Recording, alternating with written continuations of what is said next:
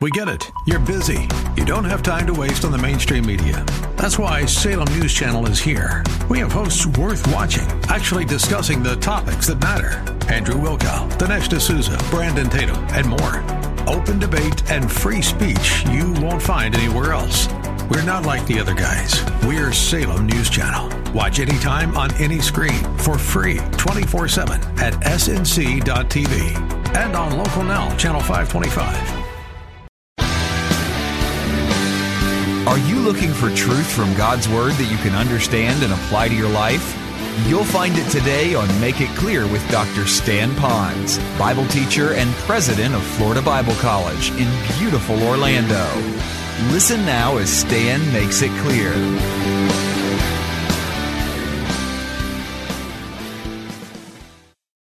He said, I want you to go to Jerusalem because there you're going to receive power, the Holy Spirit, and from there you're to be witnesses where? In Jerusalem, Judea, Samaria, and to the uttermost parts of the world. So, what he's really doing by this story is kind of setting us up by his own example, again, of what we're to do. Now, it doesn't mean we go to Jerusalem. That's where those disciples began. And so today we can say, where is our Jerusalem? Right here, Nu'uanu, Honolulu. And then we bridge out to our own little area of Judea, and then Samaria, and then to the uttermost parts of the world. So what you're seeing again, even though we're going to talk about strengthening our faith, the point is, is Jesus has a master plan. Do y'all agree with that? Say, uh-huh. Master plan. Now, within that master plan, he says, I need to have a little boy get sick. I need to have a nobleman recognize there's something about this Jesus miracle worker, and I got to bring somehow Jesus to my little boy. Now, that's a little story we read, sometimes even to the kids in Sunday school, but there's a lot more behind that story because it too fits into this huge master plan that even we can't understand all of it. It's so magnanimous, but yet so practical for us. So, that would be a little bit of the geographical bearings. Well, let's go a little bit further to the spiritual bearings. In verse 44, it says this For Jesus himself testified that a prophet has no honor in his own country. So when he came to Galilee, remember he's traveling north, the Galileans received him, having seen all the things that he did in Jerusalem and the feast, for they themselves also went to the feast. Therefore he came again to Cana of Galilee, where he had made the water into wine, and there was, and I'll stop there for a moment. So let's talk about the spiritual thing that's happening. Most of you have read where it says a prophet doesn't have any honor in his own country, etc. Well, that sounds kind of squirrely there because Jesus is in his own country, and at the same time, you're going to find that the Galileans received him. Now, that's where you need to have a Bible that might help you understand this. In one translation, it'll say that they received him. In the same translation, it'll say there's no honor. There's a great deal of difference between being received somewhere and being honored somewhere. And if you follow this track of what Jesus is doing in his own country, you're going to find some things. Now remember, it said that they saw him or were aware of him doing miracles in Jerusalem. Well, what, what are they really saying? These Galileans are saying, one of our homeboys, this Jesus boy, he went on down there and he did some great things and he's coming back again. So our homeboy has done some great things. We have a superstar coming back to our area. It'd be no different that if we had one of our homeboys go off in the mainland, make it real big. We hear some great things about him on the mainland. He's coming back, and the newspapers talk all about him, and we meet him at the airport. That's pretty much what happened. Now, it looks like we're honoring them, but at least at this point, we're receiving them. They didn't know a whole lot about Jesus except one thing he's a miracle worker. Now, you got to remember that because I'm going to talk about miracles and signs and all that in a moment. So let's go a bit further. If you take this a little bit further in John chapter 4, verse 48, it talks about Jesus is speaking to this nobleman, but then he says, and all the rest of you guys over here, the crowd, you want to see signs and wonders, but you still yet don't believe.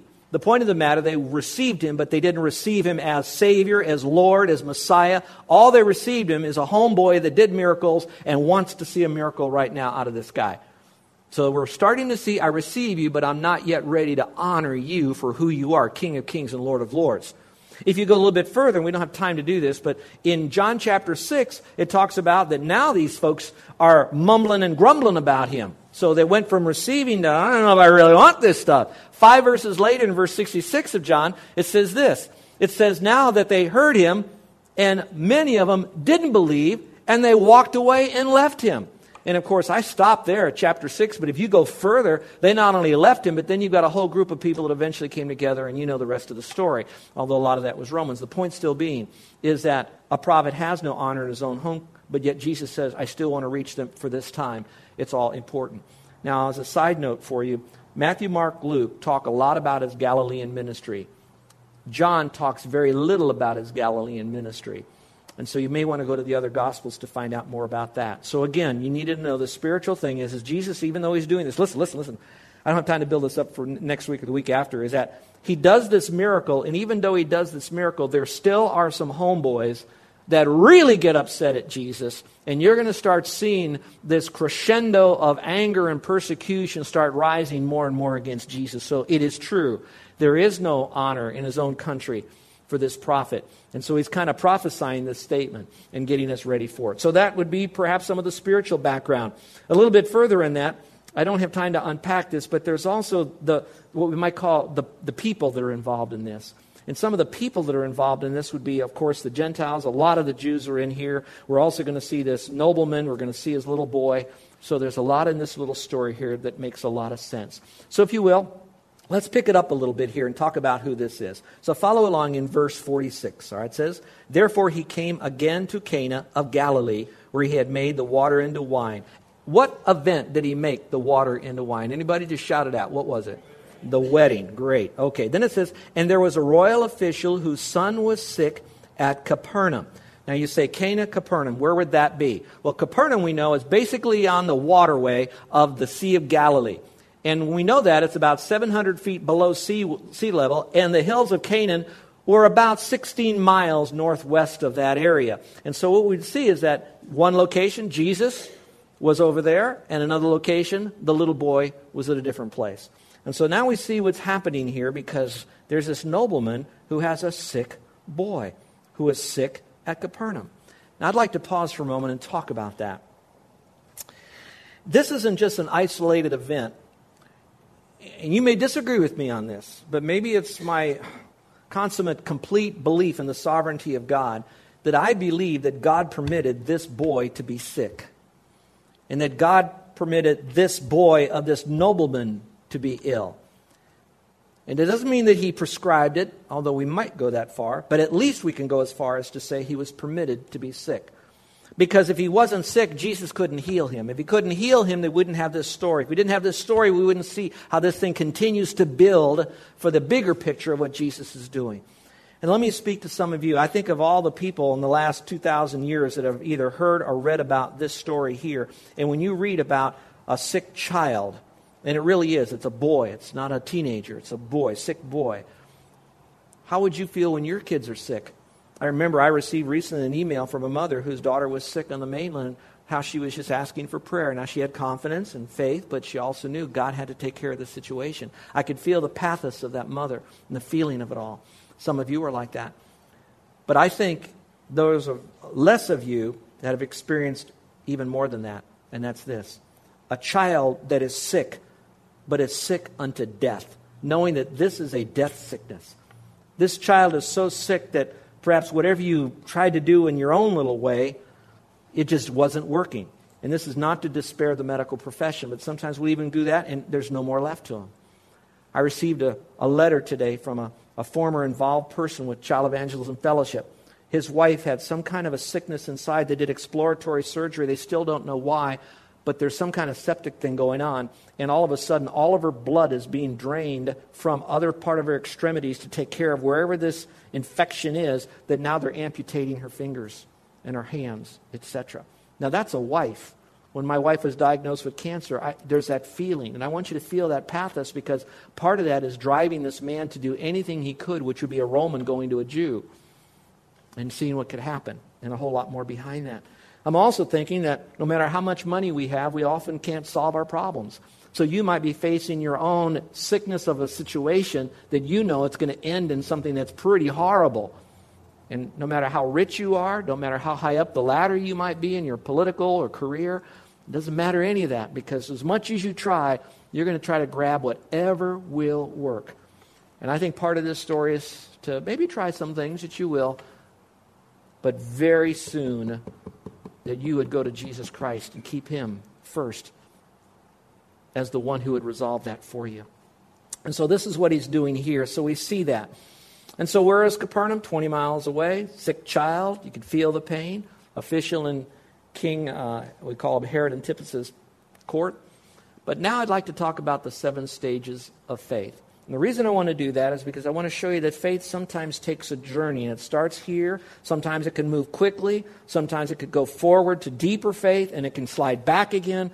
But I'm hoping that as we go through these seven stages, you might ask yourself, where am I? But I don't want to just throw it in faith in general. I'd like you to, and you can do that, it's all right. But I'd like you to maybe look in terms of areas of your life that you see that are so insurmountable, that are real issues that you need to deal with. I want you to think about that as we go through these seven. Now, to do that, I have to explain what's the difference between unbelief and belief. And so, if you will, give me a few moments for that. I'm going to try to bring it to you from a theological point of view. All right, first of all, we're going to talk about belief and unbelief in the saving faith arena. Okay, there's a lot of belief we can have, but I'm going to talk about saving faith. All right. One question about saving faith is how much faith do you have to have in order to be saved? We already know in Scripture the faith of a little child, the faith of a grain of mustard seed. The idea is it doesn't have to be intellectually understood completely, nor does it have to be huge and big in order to be saved. In fact, even faith doesn't save you. It's the object of your faith that does. So that's a little bit about faith. Now, some of you might say, Do I have enough faith to be saved? I really think you do. How do I know? Because all of you are exercising faith here except for Arnold in the back. Okay? And the reason is, is Arnold's watching the door in case anybody has an immediate need. He'll be right there for you. He's standing. You have faith in the chair you're sitting on right now. If you thought that chair wouldn't hold you up, do you think you'd have sat on that chair? Answer that, everyone. No, I wouldn't sat on that chair. So you have enough faith for that. Let's go back to saving faith. Saving faith generally involves three things. First, you have to hear and know the truth. So the truth has to be given to you that you hear it. That's part one. You got to have all three. You can't have bits of it. You have to have all of it. The second thing of saving faith is you have to believe that what you heard is true. So it's not just I got information, but I don't believe it. No, you got to believe what you hear as true. But that still isn't saving faith. Saving faith then is going to end with when you put your full confidence in that truth that you heard. So, we who are Christians, to those of you that are on their journey to find Christ, we want to make sure you're hearing the message. We also want you to hear the message as accurately and as compassionately as we can make it. But yet the confidence is in God's Word and the Holy Spirit to bring that all together for you. But now you're hearing the truth. The one thing we cannot do is to make you place your faith alone in Christ. That's the belief, and that's what we're going to talk about today. Now, there may be stages of all of this, but it's those three that are the bottom line foundation. All right, over here, I want to talk about unbelief. And so, what would be unbelief? Unbelief would be someone who perhaps has not, how can I say this? They have not been made aware of the truth. In other words, they, they haven't even heard it. Now, now, this is going to be very fine line, so please listen very carefully what I'm saying and not saying. It's a person who is already prepared by God in some measure. Something's happened that all they have to do is to hear that salvation is by faith alone in Christ alone, and they'll trust Christ as Savior. That does not necessarily mean that they have to actually hear the exact verse in the Bible. But it does mean that they have to hear the truth of salvation, even if it is explained with man's words. Now, if you want to know an illustration of that, go all the way back to the beginning of John, and you'll hear that the couple of the early disciples, they never met Jesus. John the Baptist told them what to do, and they did it right then. That would be that rare group of people. That's why sometimes you can go to a meeting and someone can get up here and maybe not quote a Bible verse, but accurately still articulate the plan of salvation, and there will be people that are out there that'll trust Christ. Now, listen carefully. That does not mean, therefore, just spit the gospel out any way you know. God doesn't want that. That's for those. It'll happen from time to time. If they don't ever hear that, they can't be saved because they still need to hear the truth in order to call upon Him. All right, the second area of unbelief would be those who have information, but they haven't engaged that information for themselves. This would be the illustration where Jesus is now with the Samaritan woman. He is speaking to the Samaritan woman now. He is the Messiah. He is the great I am in that passage as it talks about I am, him, that kind of thing. He's speaking that to her, and she's still dialoguing until there's that moment where she realizes that she needs to drink of that water of Jesus so she'll never thirst again. So there is that information sharing, but it's actually, here it is, here it is. It's the words of Jesus. That's why it is so vital that you do know God's Word, and I encourage all of you Christians to memorize verses specifically on the plan of salvation, which will explain that we're lost, we're destined to be separated from Him in a real place called hell, that to go to heaven we got to be perfect. We can't be perfect, so it's not of works, that Jesus is the Lord who died and rose again, and that by faith in Him we can have eternal life. know those verses so when you're speaking, because the power is in the gospel, the power is in His Word. So if they don't have that sometimes, they're not going to believe. So you need to engage in with that. Here's the third. Some people need more evidences in order for them. That's why we teach classes here on apologetics, because some people, they can hear your testimony, they can read the words of Jesus, but they need a little bit more. So they need more evidences. Now, where do we get that? Perhaps in the Bible, I would use the illustration where Jesus then was quoting the Old Testament, casting down wrong reasons. He was doing signs and miracles back then, and so that people could see them. Today, we don't need those same signs and miracles because the greatest sign or miracle that we have today is the inerrant, infallible Word of God that you have access to. And it is so supernatural that as you read it with even your spirit, God then will take your spirit with His Word and engage His Spirit with you and at that time to bring you to saving knowledge of Christ. But there are times that you need evidences. So that's the time that we bring out some of the explanations of how we can depend upon God's Word scientifically, historically, prophetically, all these things. That is also helpful. So, those are three things that if you don't engage with belief in that, from that, that's an unbelief. There's one more. There are those that can hear the gospel. There are those that you could even give gospel tracts to or even leave them scripture verses. You could spend days, hours, I don't know, going over the proofs of scripture to them, the evidences here that demand a verdict. And even though those evidences that demand a verdict of them trusting Christ, their verdict is, nah, I don't want him. And those are sometimes your late night comedians on television. They'll mock God, they'll mock Christ. I think of those who are the interviewers of Christian pastors, etc., and those pastors are doing the best they can to try to communicate the gospel to this interviewer, and he's asking questions and he's not really engaging in the truth. It's almost like there's a hard heartedness about them. And only God can break that heart in His timing. And that unbelief, as all the rest, if they don't step over the line, for whatever reason, and I say this, and I wish I could put my arm around and, and, and, and, and hold you when I say this, that, that unbelief is a damnable sin that will send you to a Christless eternity forever. And it doesn't have to be that way. So He'll do all the work to bring you to the saving knowledge of Jesus Christ, but that little step over the line is that little choice that you have to make. And I pray that you do. What seems like I spent all this time background. How am I going to go over these seven stages? Well, we're going to go through these pretty quickly. You can see there's not a lot of subpoints. So let's follow along. Are you ready for the journey? Are you ready? Let's go. All right. So the seven stages. I want to talk about stage number one. We're going to call it signs and wonders here because that's what the Lord says here. He refers to it as well. So follow along as I pick it up here. It says the royal official, verse 46 says, whose son was sick at Capernaum when he heard that Jesus had come out of Judea into Galilee, which wouldn't be hard because the reputation of Christ was coming everywhere. This royal person here could have maybe heard about it, or Galileans were pilgrimaging back up to the area talking about what they've seen Jesus do in Jerusalem. Who knows? He went to Jesus and was imploring him to come down and heal his son, for he was at the point of death. Now, in your Bibles, you could circle the word imploring.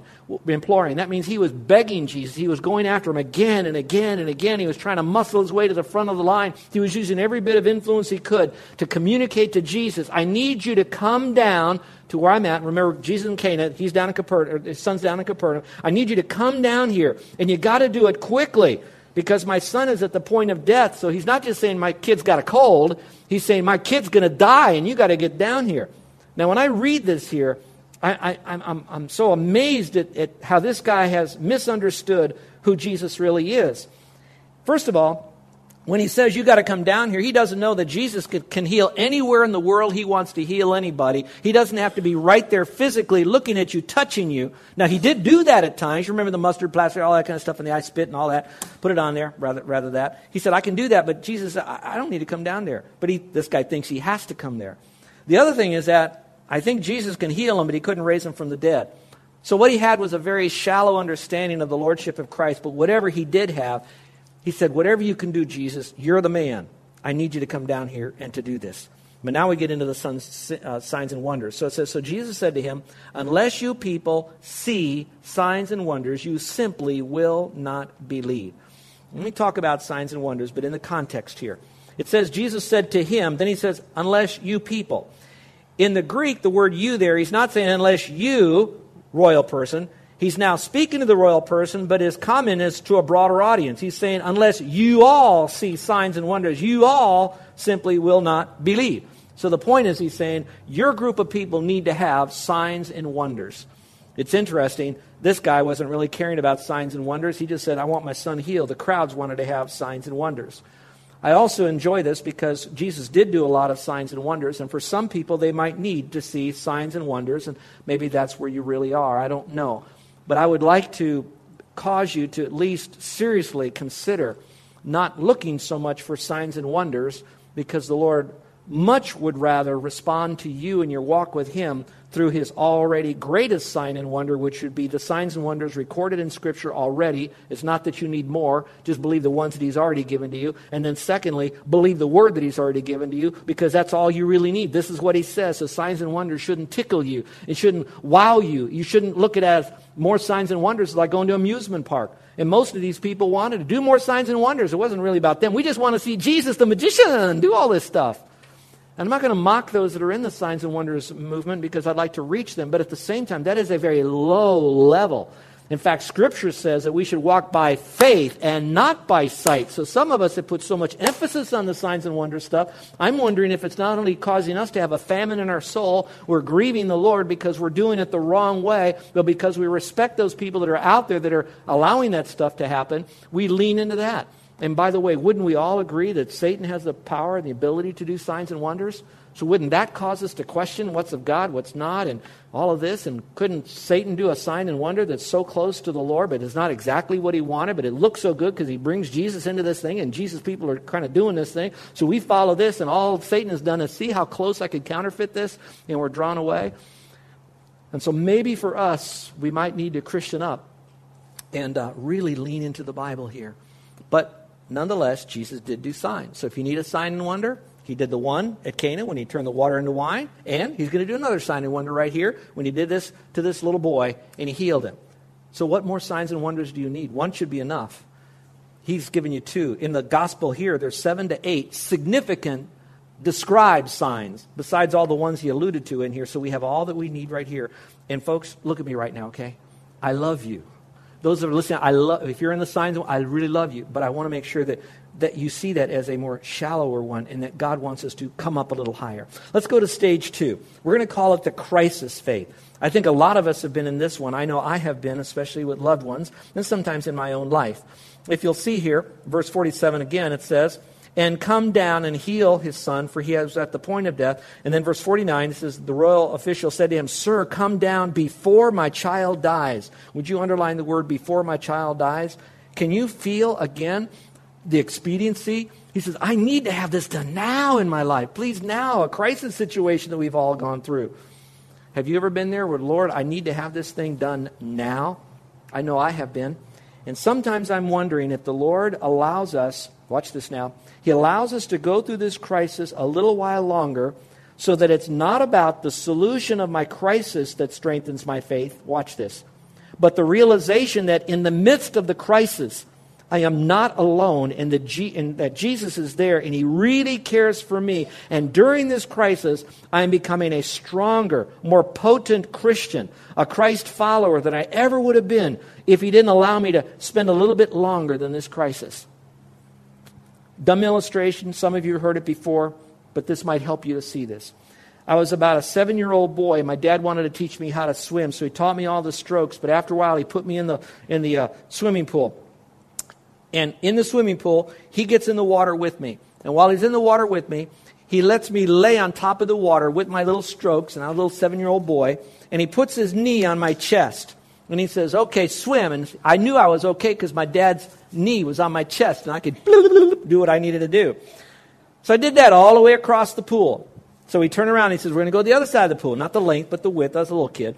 And so he says, All right, what I want you to do now is I want you to swim. You can do it. And I'm going to be right in front. Can you see me? Look at me in the eye. I see. He says, Okay, I'm going to lower my knee, Stanley. And when I do that now, I want you to swim to me. Look at my hands are out. All you got to do is touch my hands. I'll be right there for you. Swim to my hands. Okay? And I did. And I grabbed his hands. Then he said, okay, do it again. Did it again. I said, do it again. This time there were no hands. Okay? And I'm paddling like crazy. My eyes, I'm choking, and, and I'm going as fast as I could. Little did I know my dad was walking backwards all the way to the other side of the pool. And finally, when I made it to the other side of the pool, he grabbed me, and I'm sputtering and spitting. And he says, Look at Stan. You swam as a seven year little boy, seven year old little boy from that side of the pool over here. Do you know that gave me great confidence, and that's why I enjoy surfing, big wave. I, I love all that stuff now because my dad taught me what it meant to go through that crisis. My crisis was, will I drown? Dad's commitment was, I am right there. You will not drown, but my commitment is to make you a strong little water boy. All right? I think that happens with us. But nonetheless, when we go through that crisis, we can call upon the Lord and say, Lord, I need you right now. Maybe that's where you are. Well, now we go to the third stage, and I call this needing stage. Now, I, I can't, if you can come up with a better word, give it to me, and I'll, I'll change my outline. But I want you to look here at verse 49 and 50.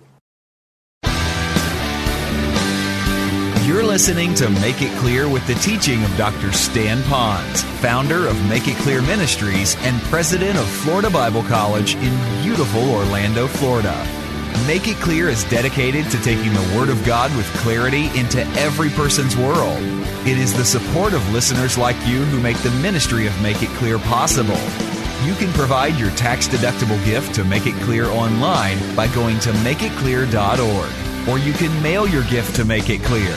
P.O. Box 607901, Orlando, Florida 32860. Thank you for helping us make it clear. If you would like to have Dr. Ponz speak at your church or event, please send us an email at tellmemore at makeitclear.org. Thank you, and remember to make it clear.